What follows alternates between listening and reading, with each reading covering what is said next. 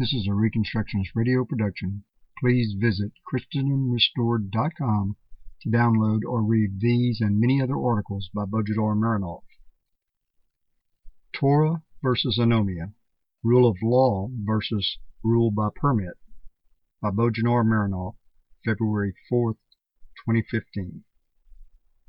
I first became aware of the theological and judicial problem described in this article when a Russian friend of mine told me he didn't know how to translate rule of law in Russian. I have described the problem in an earlier article, so I won't go into detail here. It was then when I realized that the very definition of quote, law unquote, is not uniform in the modern societies. Even though I had lived under communism and had studied Marxism, I still thought of quote, law in terms of the Western concept of it, a separate impersonal body of judicial rules equally binding on all members of society. In fact, Marxism, at least nominally, did acknowledge this concept of law as valid, even if moderated by the class factor.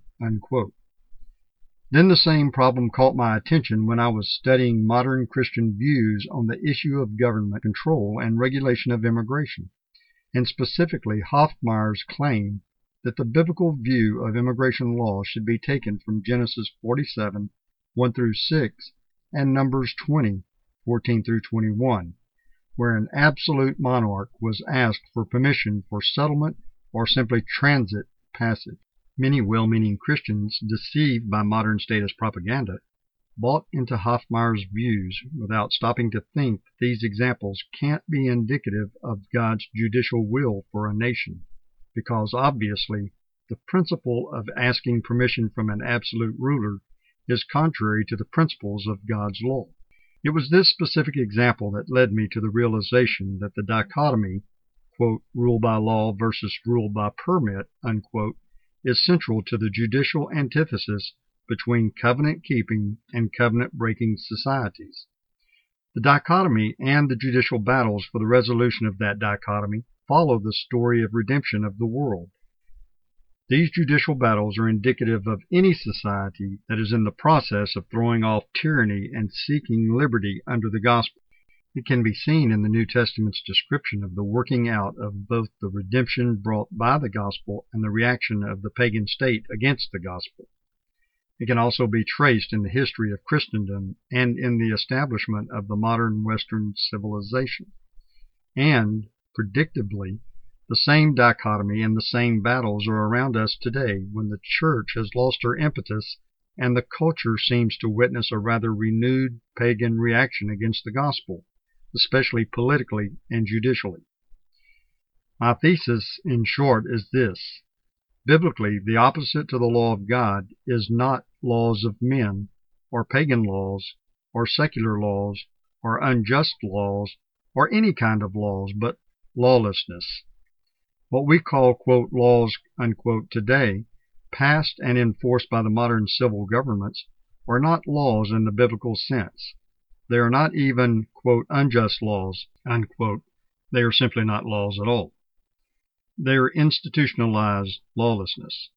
The more a society is influenced by the gospel, the more it is under the rule of law, expressed in the fact that no man has authority above the law.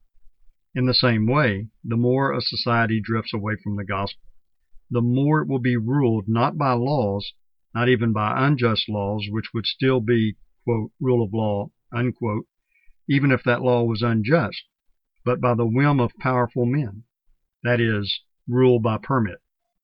The thesis, as many readers will notice, has enormous consequences in our modern culture. Therefore, I will show the direct consequences of the abandonment of the gospel to the culture, which show a shift away from the rule of law to more and more rule by permit. The anomia of paganism in our modern age, we are so used to use the word law for anything that in one way or another resembles civil government or acts of civil government. We call the different branches of police troops law enforcement agencies, and in general, when we say the law we mean the civil government in one or another of its representative offices. Laws, we also call the regulations and procedures of the different levels of the civil government that control the behavior and actions of private individuals. The statutes that give the right to government agencies to take our money, or our liberty, or even our lives. Quote, law, unquote, is what is enforced by the courts, even if it's often nothing more than the personal whim of a judge and it has nothing to do with the law books. Exhibit A Roe versus Wade. We even call the process of producing newer and newer government regulations legislation, that is, quote, proposing of laws, unquote. Thus, quote, law, unquote, in our everyday vocabulary is always related to what the government does, or, quote, law, unquote, is the regulations that determine the relationship between the individual and the civil government. In every transaction in the society, the civil government is interposed by law as a participant in some way, even when the transaction naturally doesn't have to involve it, like job contracts. And also very important, law is seldom related to any kind of real objective justice. Law is just whatever the government does or enforces even a pagan government. But the Bible tells a different story. First, very little of what the Bible calls law has to do with civil government, legislation, or government, quote, law enforcement, unquote. In fact, what is called, quote, law, unquote, in the Bible has very little to do with civil rulers. The only civil rulers mentioned as actively, quote, enforcing law, unquote, in the Bible are the judges, and their job under the law is not enforcing or executing government policies, but only judging between private individuals. There are no government policies mentioned in the law of God, and there are no quote, law enforcement unquote, agencies. The civil government is not mentioned as a party to any lawsuit whatsoever. Lawsuits are only between private parties. There is no such thing as a quote, crime against the government unquote, no such quote, crimes as quote, resisting arrest, unquote, obstructing police, nor evasion of taxes.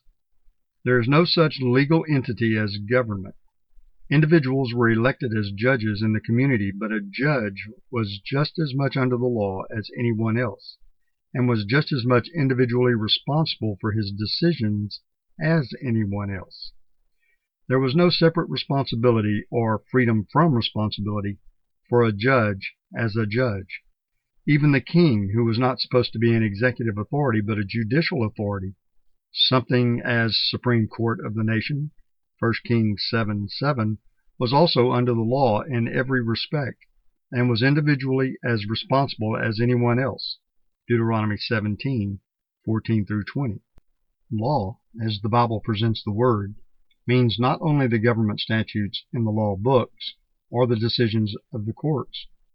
Law is the fundamental system of ethics, the standard for good and evil in man's comprehensive life, from his individual endeavors to his cultural endeavors, including those in the realm of economics, politics, science, family, etc.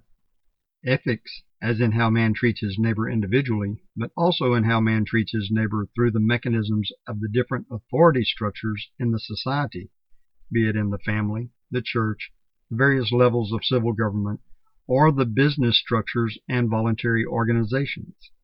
It is also in how man approaches the created world around him and how man views his work in it. Many civil government statutes today remain just on the books simply because they are not in agreement with the law as a more comprehensive reality in a culture. This reality will include not only the negative part of ethics and judgment, as in what things people should not or cannot do, but also the positive part of it.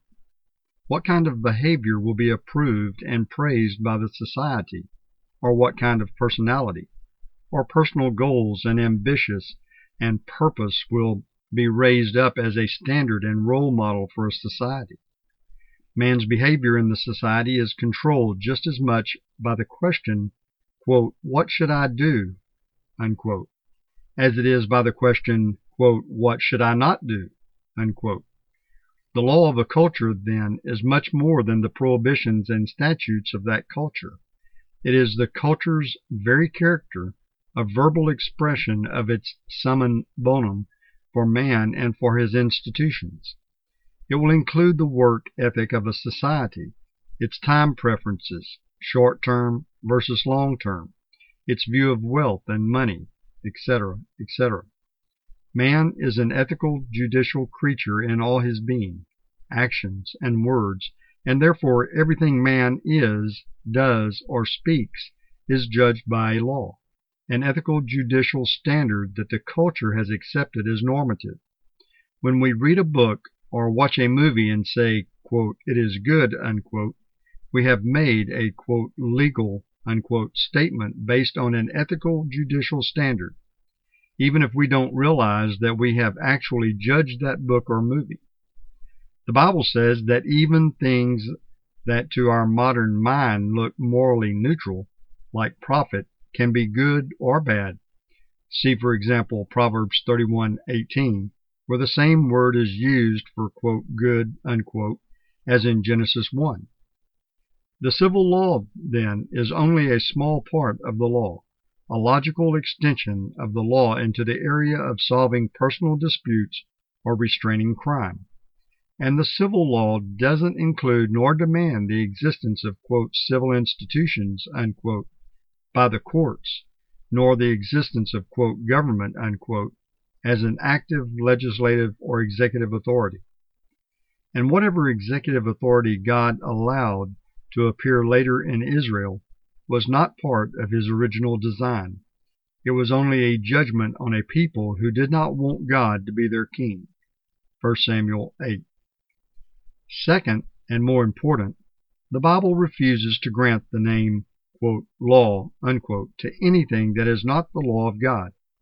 And in my opinion, if this concept is understood, it will radically change the legal endeavor of the modern church.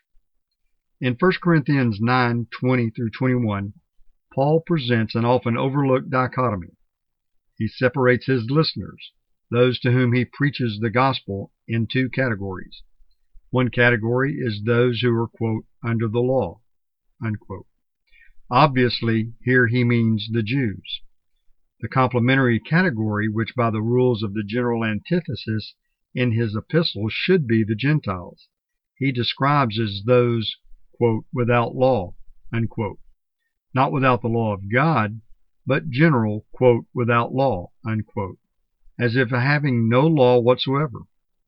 The two translations I trust the most, the KJV and the NASB, translate it so. Other translations, trying to reconcile an obvious logical problem, which we will take a look at, add a definite article, quote, without the law, unquote. The rationale, as I understand it, is that not everyone who is not under the law is necessarily without any law whatsoever. People, after all, have their own laws, right?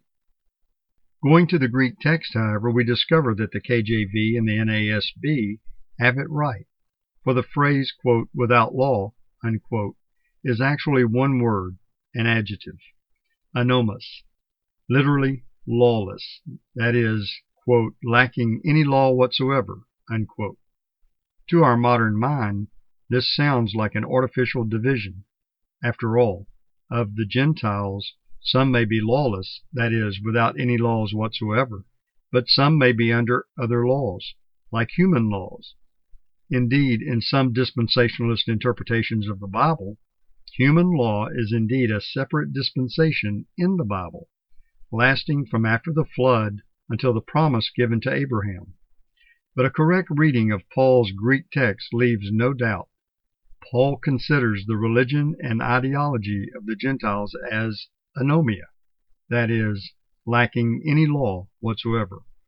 He doesn't seem to believe in quote, natural law, unquote, nor does he seem to acknowledge the validity of the Roman law. One is either under the law or without law. Do we have another witness for this interpretation of Paul's words? We actually do. In Romans 2 12 through 13, Paul uses the same division. this time in a different context the judgment on the Jews and the Gentiles. For all who have sinned without the law will also perish without the law, and all who have sinned under the law will be judged by the law. For not the hearers of the law are just before God, but the doers of the law will be justified. Now, the reasonable question may be asked quote, Why would these people perish if they were not given the law in the first place? How would they know? Unquote. Paul immediately explains in the next three verses, verses 14 through 16, that their actions in agreement with the law are a testimony that their own conscience knows about the law, so they are without excuse. For when Gentiles who do not have the law do instinctively the things of the law, these not having the law are a law to themselves, in that they show the work of the law written in their hearts, their conscience bearing witness and their thoughts alternately accusing or else defending them on the day when, according to my gospel, God will judge the secrets of men through Christ Jesus. Now, let's look at verse 14 and read it literally from the Greek. For when Gentiles who do not have the law practice the things of the law, these, not having law, are law to themselves. Here it is again. Gentiles who do not have the law have no law that they may have their own pagan laws is of no consideration here. That they may have civil laws or custom laws or common laws is of no consideration. Quote, natural law, unquote, quote, Roman law, unquote, are of no consideration. Those who do not have the law have no law, period. But isn't the government a law, a legitimate law, according to the Bible? Doesn't the Bible tell us that we should obey the national laws, whether they are in accordance with the law of God or not? No. There is not a single verse in the New Testament to use the word, quote, law, unquote, nomos, when discussing acts of the civil government. Granted, submission to authorities is commanded, and modern commentators always make sure to insist that only lawful submission is commanded. Often, though, without specifying what, quote, lawful, unquote, means or entails. 1 Timothy 1 8 through 11 comes closest to connecting law to civil government, saying that the law must be applied to civil crimes according to the gospel, but, quote, the law, unquote, here is the law of God as applied to civil government, not some independent legislation of the civil government called, law. And interestingly enough, when it comes to acts of that civil government to which we are commanded to submit, Peter refuses to call them laws, but uses the neutral, almost disparaging word creatures. Submit yourselves for the Lord's sake to every human creature. 1 Peter 2:13. Now, such reluctance to acknowledge any civil law in the society would be understandable if written in the context of a barbarian society where no concept of law is present. Homeric Greece, for example, or the Teutonic tribes north of the empire, or pre Patrick Ireland, but the New Testament was written in the context of Pax Romana, the civilization that of all pagan civilizations prided the most in its concept of law and application of law. Rome, ever since Numa Pompilius, was self consciously devoted to the concept of law. So devoted, in fact, to the point of having the first known anti monarchical revolution in history in 509 BC, leading to the establishment of the Republic. While many of the specific concepts of the rule of law were not present in the Roman legal thinking for instance, systematic casuistry, legal theory, equality before the law, etc. It is still true that at least pro forma the Roman society was self consciously based on law, even during the empire. It is from these times, after all, that we take the Roman law, so celebrated by modern legal theorists and historians, and yet the New Testament refuses to pay even the least homage to the Roman law and refuses to grant the name law to any act of the civil government at the time. And this refusal goes beyond pagan Rome. It reaches even to the very leaders of the Jewish nation. In his criticism of the Pharisees, Jesus contrasts the commandments of God to the traditions of the Pharisees. Mark 7 8. And in fact, he accuses them of not obeying the law. John 5 45 47. Contrary to many modern commentators who see in the Pharisees a too strict adherence to the law. If the New Testament authors are unwilling to grant any legitimacy to the laws of the law oriented Roman state, we should expect the Old Testament authors to be even less willing to grant such honor to the pagan societies around Israel. And indeed, such is the case. There is not a single instance in the Old Testament when the word quote, law, unquote, Torah, is used for the laws of the Gentile nations. In fact, Throughout most of the Old Testament, the impression left is that the nations around Israel have no law whatsoever, unless they accept the law of Moses. Nowhere is the legal system of the pagan nations mentioned as having any laws. In fact, there is no mention of any legal system whatsoever. There is no mention of a body of laws to which the nations around Israel subscribed. There is no mention of a legal code which the pagans use. Their gods are shown to demand ritual worship, but not a single one of them is presented as a lawgiver. Going back to the example of drawing legal conclusions about immigration from the experience of the Hebrews with Egypt and Edom, there was no mention of any law code of Egypt and Edom to which the Hebrews pointed. It was the personal word of the king that controlled the land not some objective, independent concept of ethics or justice. When God recommended his law to them, he did not compare it to the laws of the pagan nations. His warning was for them to avoid to do as the nations around them. When Israel abandoned his covenant, God's assessment was that they had become more unruly than the nations around them. Ezekiel 5 7 indicating that the social order of the pagan nations was no order at all. And not only the Old Testament doesn't mention any quote, law unquote, among the pagans, it doesn't mention the institution of judges and courts among the pagans. Obviously, judges and courts, as separate from executive authority, can exist only in the context of a rule of law, a law as an objective reality independent of human power. Israel was ruled by judges for a long time, and would have still been ruled by judges if the Israelites did not rebel against God. But even the establishment of the monarchy, the real glory of the king's power was in his judicial power. Solomon knew that, and for all the shortcomings of his reign, he knew that the ability to judge according to the law was central to his royal prerogatives. 1 Kings 3 9.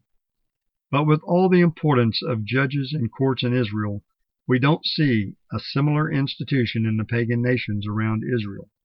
Not a single verse in the Old Testament points to it. There is only one case that looks like an exception the quote, law of the Medes and the Persians unquote, in Daniel 6. But even there, the word used in Hebrew is not Torah. It's not even a Hebrew word, but a loan word from Persian dath from the Indo-European root for to give as something that is given, unchanging. While the book of Daniel uses Torah for the law of God, as in Daniel 9, 11, and 13, for the laws and decrees of the Babylonians and the Persians, it uses a foreign word, as if the author specifically intended to show that there is no comparison. Interestingly, the book of Daniel is also the only place in the Bible where some form of quote, law unquote, is acknowledged to exist in the Roman Empire. Using the same Persian loan word, dath, the reference is Daniel 7:25. Dath is used for the law of God by the Persian king Artaxerxes in Ezra 7:11 through 26. Understandable, for he is a Gentile, but in the same chapter verses 1 through 10, Ezra himself uses Torah for the law of God. Looks as if Ezra politely hints at the Persian king's lack of understanding of the significant difference between the two. The Bible, in short, refuses to grant the honorable description, law, to anything that is not the law of God. It doesn't acknowledge the validity of the Roman law. It doesn't acknowledge the validity of some, natural law, unquote. It doesn't acknowledge the validity of human laws that govern the Gentiles. It doesn't even connect the word, quote, law, unquote, to acts of the government, nor does it acknowledge the validity of human legislation at all. In both the Old and the New Testament, there is only one body of commandments and regulations that is called, law, and it is the law of God. Rule of law versus rule of man.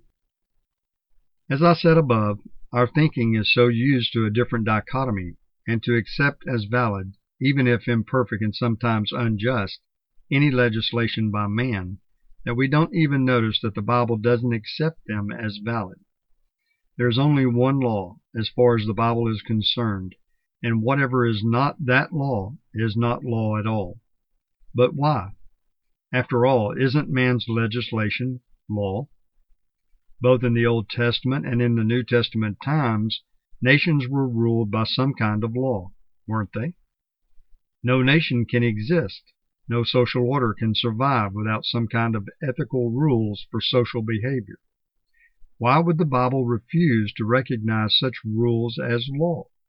And why would Paul call the Gentiles, those not under the law of God, anomoi, that is, lawless, without any law whatsoever?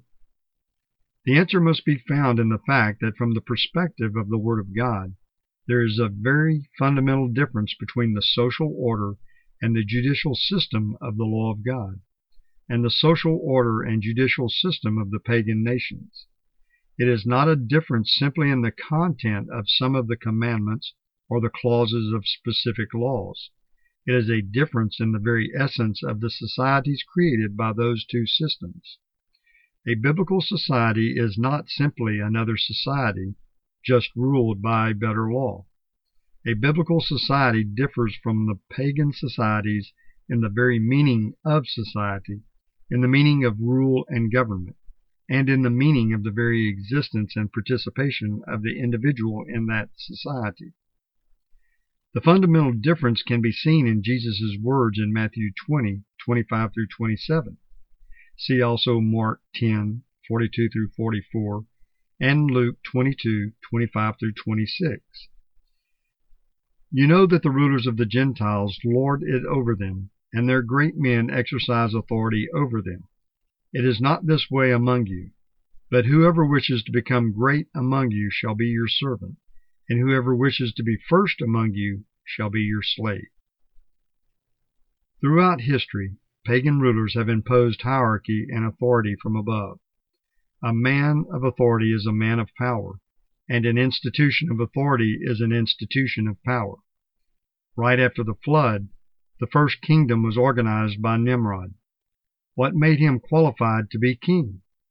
He became a mighty one on the earth. Genesis 10:8.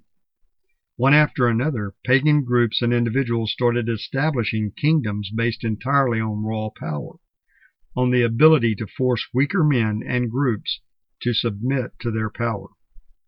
Quote, might makes right, unquote, is the operating principle of every wicked government, and therefore what legitimizes such a government is the ability to project superior power. Rule of mighty men is the political principle of every empire. It is not strange that the Bible doesn't mention judges in the pagan nations around Israel. A judge is a passive figure, one who exercises authority only insofar as he is called to solve a dispute between two active private parties. Outside solving disputes, a judge is just as much a private member of the society as everyone else. But pagan societies can't afford to be ruled by judges. This would contradict the principle of rule by raw power by mighty men. Power, especially the power to force other people to submit, is everything in pagan thinking. Power legitimizes, elevates, confirms, establishes, directs, and guides. It is the real God of any pagan society. Even when pagans deify and exalt their rulers, it is not the ruler himself that is deified, but his ability to project power. Of course, whenever a successful claimant for the throne succeeds in overthrowing the existing ruler, he is now worshipped and exalted, because he was able to project superior power. A pagan quote, state, unquote, therefore, is no different from any criminal organization, mafia or Cosa Nostra or a Mexican drug cartel. The guy who gets to depose or even kill the other claimants is the legitimate ruler. It is for this reason that we see in modern America the growth of the police state. Since civil government in America has long lost whatever legitimacy it had under God, it has become a pagan state. Projection of raw power, then, becomes crucial to the maintenance and the legitimization of the authority of civil government. And not only just the projection of raw power, but the exercise of raw power in terrorizing the population is crucial to destroy the rule of law, which is a testimony for the gospel. A pagan government must replace it with rule of man and that rule of man must be exercised against the law, so that the mighty men may legitimize their authority. The claims that police needs all this excessive firepower to do their job are proven false by the fact that the police is one of the safest jobs around. More police officers die of reckless driving than of assaults. Projection of power is needed because for a pagan state it is the only means to legitimize authority. It is for this reason the empires in the Bible are described as ravenous beasts who trample, crush, destroy, tear apart, devour their victims. It is not just uncontrollable, occasional impulse of some pagan states. Violence and state terrorism against its own population becomes a religious necessity for the pagan state. So whenever you see cops in full military gear facing unarmed protesters, it is not self protection, it is a religious statement. It is the modern Nimrod using his might to legitimize his right. Such religious statements by pagan rulers doesn't happen in a vacuum, though, and neither is it made against opposition from their subjects. For pagan religions not only create power hungry tyrants, they also provide victims for those tyrants. Once a people has abandoned God and turned to idols, such people eagerly worships powerful men. The men who set out to build their collectivist dream of a tower reaching heaven in Genesis 11 self-consciously decided to build it in the land of Shinar, under the power of Nimrod, that same mighty man who organized the first human kingdom. See Genesis 10:10. Population numbers were still low after the flood. There was enough room for them to find a place and build it without a human ruler over them. But they chose to do it under a tyrant. Rejecting God, the men of Israel in Samuel's time turned to a mighty man. 1 Samuel 9 2, 11, 11 through 12, to rule over them. Not only do fallen men eagerly place themselves under tyrants, they also create an ideology to convince themselves that these tyrants are their benefactors. Luke 22 through 25. The Hebrews of Exodus, faced with the responsibilities of freedom, suddenly discovered that the whips of Egypt were not so bad after all, given that there were leeks and onions and garlic for free from Pharaoh. Pharaoh was their benefactor, unlike Moses. The fallen human heart is always enticed by power. Man either wants to rule over other people or wants to be ruled by mighty men. Liberty is not the self-conscious decision of the pagan heart. Raw power is a powerful religious magnet, as Revelation 13:4 shows. They worship the beast, saying, Who is like the beast, and who is able to wage war with him? And of course there is a third factor that is always at play. The false religions are, in modern times, the apostate church, which is always enamored with power, and it is eager not only to serve the powerful of the day, but also to use its control over people's minds to suppress any resistance to the tyranny of those in power. The second beast of Revelation 13 the false prophet, with horns like a lamb, is always busy exercising the authority of the first beast, and speaking for the first beast, and making an image of the first beast for people to worship, whether by its support for the welfare state or for the warfare police state. The modern American church fits squarely this description. The call by many statist preachers in the U.S. to complete obedience to the state and its agents is an extension of the same religious declaration of the rule of man over man. The biblical social order, as obvious from Jesus' words above, is completely opposite to this. The Bible rejects raw power as a means to legitimate authority. Abraham was a powerful man powerful enough to defeat the armies of four kings (Genesis 14, 13 through 16). By the standards of the pagan world, he should have been a high king at least, and yet he never used the name "king" for himself, nor did he see his power as a foundation for his authority. The law of God didn't allow for man to rule over his fellow men in that greatest of all parables on the nature of human authority, in Judges 9 8 through 15, God informed the Israelites that when men seek to establish kingdoms of men, the most unproductive and useless and idle of all men are the candidates for rulership, be it Jotham against Abimelech, or David against Saul, or Jeroboam against Rehoboam, or Moses against Pharaoh or Gideon against the Midianites, or Tamar against Judah, or a runaway slave against his master. God always sides with the rebels against man's power over other men. Contrary to the babbling of modern apostate preachers, there is not a single instance in the Bible where God sided with a tyrant against rebels. Anyone who claims that rebellion against tyrannical power is a rebellion against God is preaching another gospel.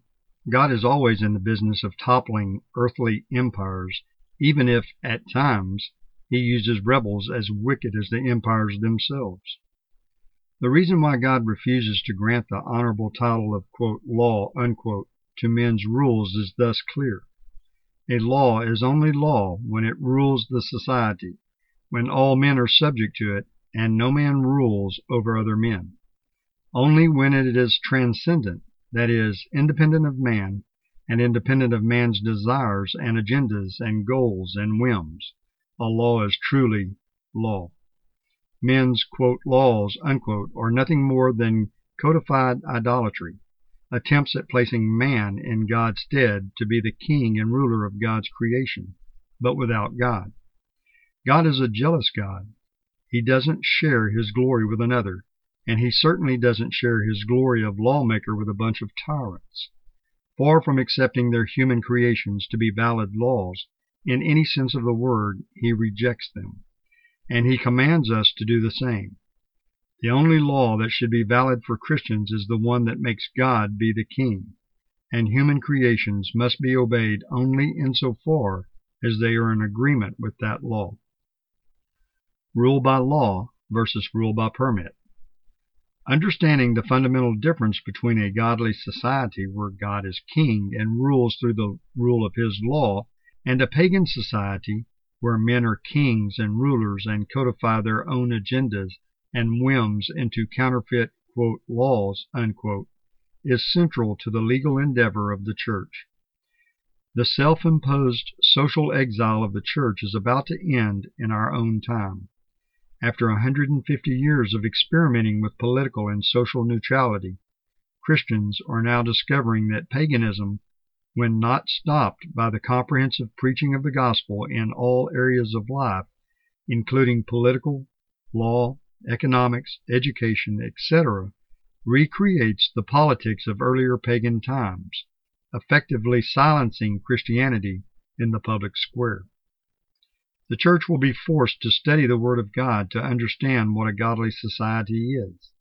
Unfortunately, we have had 150 years of preachers who openly declared they couldn't care less for the cultural war of our time. This means that preaching the gospel as it applies to the cultural arena has been neglected, and it means the average Christian in the pews has no idea what a Christian culture would look like. Even less would the average Christian have any idea of what a Christian legal order should look like, what institutions it would require, and how social order would be maintained. As of present, most churchgoers in the U.S. understand a Christian culture to be the same police state as we have today, with the same agencies of enforcing the will of the powerful of the day, the same regulation agencies and the same taxing agencies, etc., except that they would serve conservative goals, not liberal or socialist goals. That a Christian culture would require a revolutionary change in the institutional and legal order of society similar to the change from the pagan Roman Empire to the Christendom of the later ages is seldom understood by modern Christians. In their view, everything is all right with the current institutional and legal order. We just need to, quote, enforce the laws, unquote. While in the process of writing this article, I shared some of my ideas with a Christian friend of mine and commented that modern conservatives' love for the modern police state is just as unbiblical as the liberals' love for the welfare state. His comment was that at least, quote, conservatives have respect for the rule of law, even if it's sometimes unjust law, unquote. This is not necessarily true, and I pointed to him that conservatives just pick what government laws to respect based on their political bias. For example, in the case of Obamacare or Cliven Bundy Ranch standoff. Conservatives were and are against government laws while liberals are those insisting on enforcing the law. Between conservatives and liberals, neither group can claim more respect for the rule of law than the other.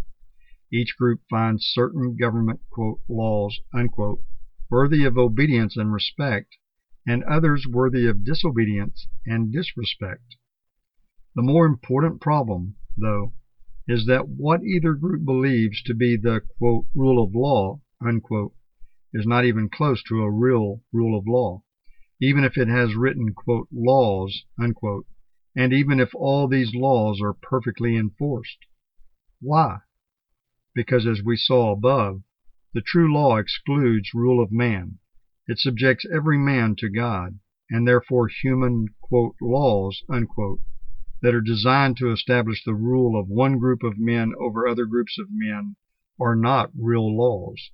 They are codified lawlessness, and therefore, which is even more important, the method will be different. Such legal system won't be ruled by law at all. The example with immigration mentioned above will help illustrate the point. As I pointed in another article, Hoffmeier goes to the examples of the Hebrews asking Pharaoh and the king of Edom for permission to settle in or travel through their respective lands. This is given by Hoffmeier and accepted even by some theonomists as an example of immigration laws. But the problem is the very concept of asking and giving permission for something is not present in the law of God. The law of God recognizes only two categories of acts righteous and therefore permitted by default, and unrighteous and therefore forbidden by default. If an act is righteous, there is no need to ask for permission. A man is free to do it. If an act is unrighteous, no permission can make it righteous. There is no executive agency mentioned in the law of God whose function is to give permits for this or for that. Man is either free to do a certain thing or he is not free to do it. There is no gray ethical area in the law where a thing is immoral but permitted, or is moral but not permitted. But when the land is ruled by man and not by God, man now needs to establish his own sovereignty and force other men to do his will and serve his agenda. But rule of law is too objective, unquote, too transcendent to be an effective gospel unquote, for the sovereignty of the fallen man. He needs a stronger expression of his autonomous rule, and therefore he substitutes rule by permit for rule by law. It is not some objective, transcendent law that will decide what other men do, because such a law will still be sovereign and man will be under it. It is the personal will and whim of the ruler that must be the final decision as what people do and don't, so that the sovereignty of the powerful man is established. The perfectly consistent anti-Christian society is described in Revelation 13:17, and he provides that no one will be able to buy or to sell except the one who has the mark, either the name of the beast or the number of his name. This is how we know a truly quote, beastly unquote, society. No one can do perfectly natural and righteous things like buying and selling, that is, communicating with other men in the context of the Dominion Covenant, without government permission. The fallen man, in order to make other men serve his purposes, needs a comprehensive system of controlling every aspect of their behavior. After all, he is not God. He doesn't have the means to direct them internally as God does through his Holy Spirit. So the only option left is to lord over them through an external system of permit. So, while under the law of God, the true law, the question is, quote, is this good or bad? Unquote. Under man's counterfeit laws, the question is, is this legal or illegal? Which means, was this permitted by the powerful of the day or not? This applies to everything. Every single action of man must be brought under subjection to the agenda of the rulers, and therefore eventually every single action of man must be vetted and approved and permitted before he is allowed to act. The establishment of Christendom in the West, that unique civilization based on the Bible, led gradually to the emergence of concepts that have been hitherto unknown and foreign to any pagan society. The concepts of individual liberties, rule of law, privacy, habeas corpus, etc. It took the Western civilization a while to realize the consequences of the gospel and reject the old pagan tribal laws inherited from the pagan past of the Celtic and the German tribes in Europe. When the influence of the gospel became dominant, a legal revolution happened in Europe, a revolution that radically altered not just the social order but also the very way the European peoples looked at law and civil government. For one, the civil governments were denied their messianic divine role in controlling and regulating the lives of their subjects. Europe became a civilization of private entities regulated by law, served, not lorded over, by their governments. For the first time in history, a civilization removed the locus of authority from the powerful of the day and gave it to God, subjecting every institution to his law. The understanding of that law was not perfect, of course, and it was mixed with the older tribal and imperial and Greek traditions, but the revolution was nevertheless real. We cannot understand our modern world unless we understand that for the last 100 years the West has experienced a quite legal counter revolution, where rule by law has been replaced by rule by permit, keeping the outward pretense of rule by law. Just a hundred years ago, missionaries to the Muslim world reported the quote, grinding system of permits, passports, and government licenses as characteristic of a backward barbarian culture that still lives in BC. They compared it to the civilized world of Christendom where man was free to pursue his individual goals without interference from the government. Business, travel, work, entertainment, education, and all other human activities that were not a violation of some moral law were free to all to pursue according to their means, abilities, and desires. The limits were on the governments in that any action by a government against an individual required permission by the courts. Liberty was taken in its original Christian meaning, rule by law, freedom from interference. A century later, we in the West have imposed on us that very grinding system of business permits, professional licenses, driver's licenses, concealed carry permits, passports to cross borders, social security numbers and IDs, and TINs to be able to apply for work, immigration restrictions, permits to travel, settle, and work, rules and regulations, and permits on business transactions, bank transfers, hiring decisions, medical decisions, use of foods and substances, online purchases, what luggage we can take on a plane, educational regulations, property taxes, permits to own property, etc., etc., etc. What 100 years ago in the West was considered the system of a barbaric society like the Muslim empires of Turkey and Persia, today has become the everyday reality of the United States and the West in general. While this grinding system of permits is presented in the form of a law, written and seemingly objective and impartial to all, in its essence it is not a law. It is a codified tyranny serving the powerful of the day in controlling their subjects.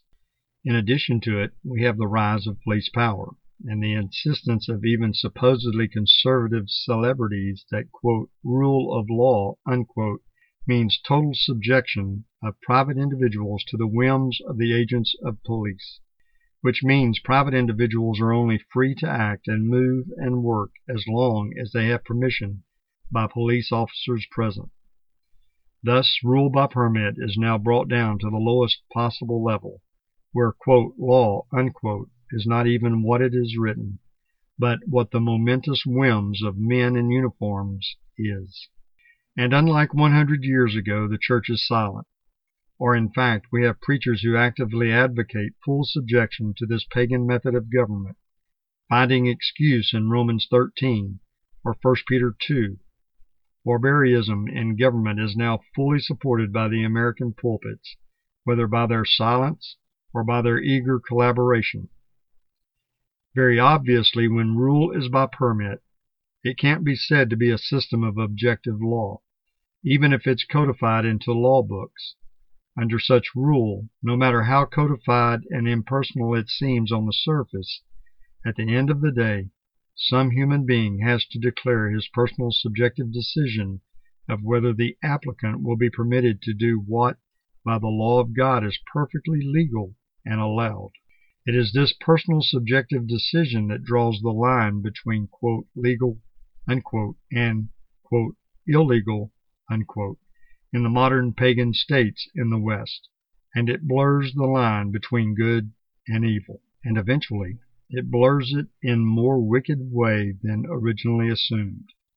For while the system of rule by permit originally bears some resemblance to true law, in that it only regulates righteous behavior while banning civil crimes, in the final account it moves even civil crimes under the jurisdiction of rule by permit. In the final account, murder, theft, adultery, rape, false witness become subject to the same system of permits as everything else. Some murder becomes quote, legal. Unquote. Abortion, for example. Murder by police, as another example, in cases like resisting arrest. An innovation entirely of the pagan system of rule by permit. Euthanasia. Some theft becomes legal and permitted. Taxes, civil forfeiture, eminent domain. Some false witness becomes legal like police planning of drugs on suspects. Some sexual crimes like sodomy and rape become legal and permitted. In the final account, the government, permits, committing crimes to itself and its own agents, and the very testimony of good and evil is destroyed in the civil realm. The modern pagan state becoming a God walking on earth who declares the fate of men. Once a people allow their government to rule by permit, eventually the government legislates wickedness because only by legislating wickedness can a pagan government declare its rebellion against God. A government that abandons rule by law for rule by permit has exposed itself as a government of the beast in Revelation 13. Ironically, modern Christians have been looking for the symbolic sign of such rule, the number of the beast, while at the same time the essence of that government has been imposed on them on a culture that has originally been a culture ruled by law. The Bible doesn't allow such system to be called a quote, law, unquote, and it doesn't allow us to call it quote, law. Unquote. It is codified lawlessness. The gospel to the legal sphere. As the church is waking up from its long sleep of pietism and irrelevance, many questions will have to be asked, and then answered from the Bible. One such question will be, how do we restore justice in our society? If God's throne is founded on righteousness and justice, and if our preaching of the gospel is meant to bring God's presence to the lives of our listeners, part of our preaching will be the gospel as it applies to the legal sphere. Injustice is multiplying in our culture today, and that injustice is caused and fueled by the refusal of the church to preach a comprehensive gospel. This needs to be corrected in our preaching and our evangelism. The true law of the true King of the world today must be at the foundation of our evangelism. Justice must be proclaimed, and freedom to the captives of the modern pagan state must be proclaimed. But in order to present such a gospel, we need to educate ourselves on the issue. What is the gospel's view of law and social order? What culture is that we expect the gospel to produce? When we disciple the nations, Matthew 28, 18 through 20, what do we disciple them about justice and civil government? And as a logical corollary to those questions, we need to ask and answer the following question.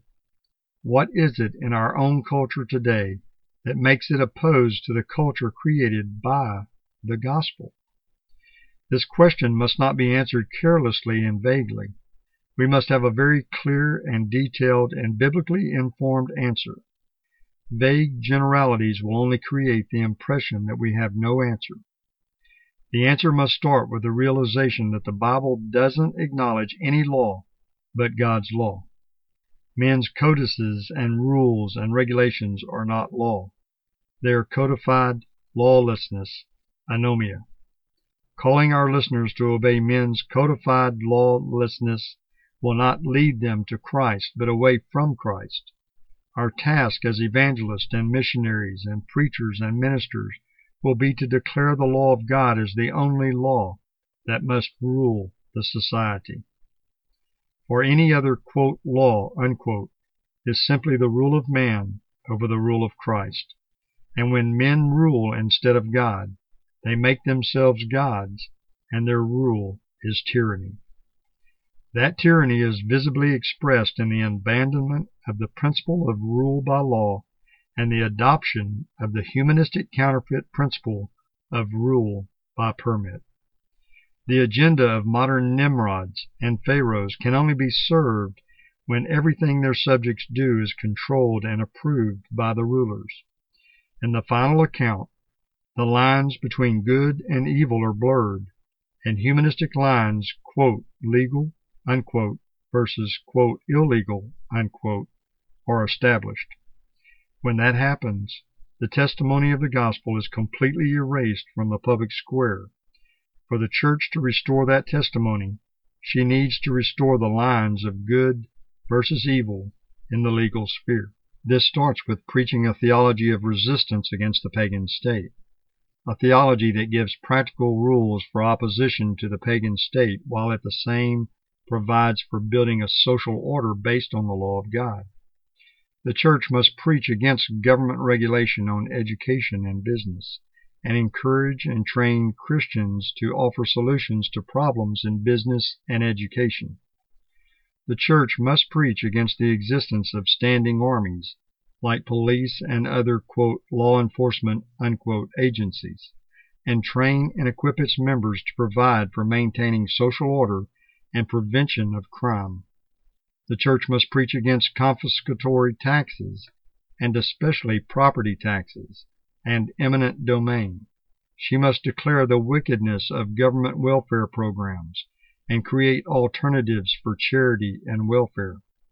Government fiat money, immigration restrictions, permits and licenses, bureaucratic red tape, tariff regulations, politically motivated embargoes, and other acts of the rule by permit must be denounced, and the church must preach a society of liberty, where civil government is restricted, and the individual is free to pursue his calling without having to ask for permission for acts that are originally commanded by God under the dominion mandate.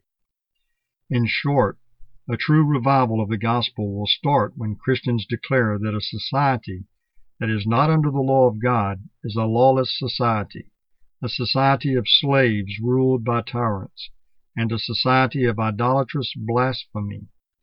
Only when we change our theology and practice to reflect this truth there will be growth. Anything else will be only beating the air and will eventually lead us to defeat. A true testimony for the gospel must be a comprehensive for the gospel, or it is not testimony at all. This audio version of Torah versus Anomia, Rule of Law versus Rule by Permit by Bojidar Marinov has been produced by Reconstructionist Radio and narrated by Shelby Luke. Please visit ChristendomRestored.com to download and read this and many other articles by Bojidar Marinov.